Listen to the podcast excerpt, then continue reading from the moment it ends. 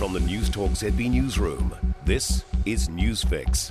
In this update, the effects of ex tropical cyclone Hale are set to be felt more widely than originally thought. Met Service has issued new orange heavy rain warnings for much of Northland, Auckland, Great Barrier Island, the Coromandel Peninsula, Bay of Plenty, the Gisborne District, Hawke's Bay, Eastern Wairarapa, and the Tararua Range. On the Coromandel Peninsula, Civil Defence Controller Gary Towler says heavy rain and high tide has already caused extensive flooding and slips. Several sections of State Highway 25 and local roads are closed and communities are cut off stay safe and just ride this thing out. It's going to be quite intense today. It's going to be very intense tonight. And we're not going to sugarcoat it. It's a beauty. Driving's also hazardous in the Gisborne district, where people formed a human chain to rescue a family of three from a ute near Ruatoria last night. Wayne Palmer from the local volunteer fire brigade was part of the rescue effort. That particular family had to cross the river to get to the house. It was high and the water was a bit swift and their vehicle got taken downstream a little bit and stuck in the hole.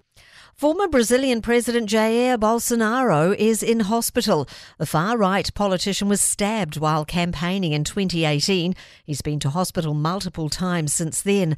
The news comes a day after a violent protest in Brazil where Bolsonaro supporters refused to accept that he lost the most recent election. Prince Harry says his mother, the late Princess Diana, would be heartbroken at the state of the royal family. In a third tell all television interview promoting his memoir, Spare, Harry says the divide with his family could not be greater, and he ruled out ever returning to Britain as a working royal. He told Good Morning America his mother would be particularly saddened by his rift with brother William. I think she would be sad. I think she'd be heartbroken about the fact that William his office were part of these stories. I'm Kay Gregory, and that's news.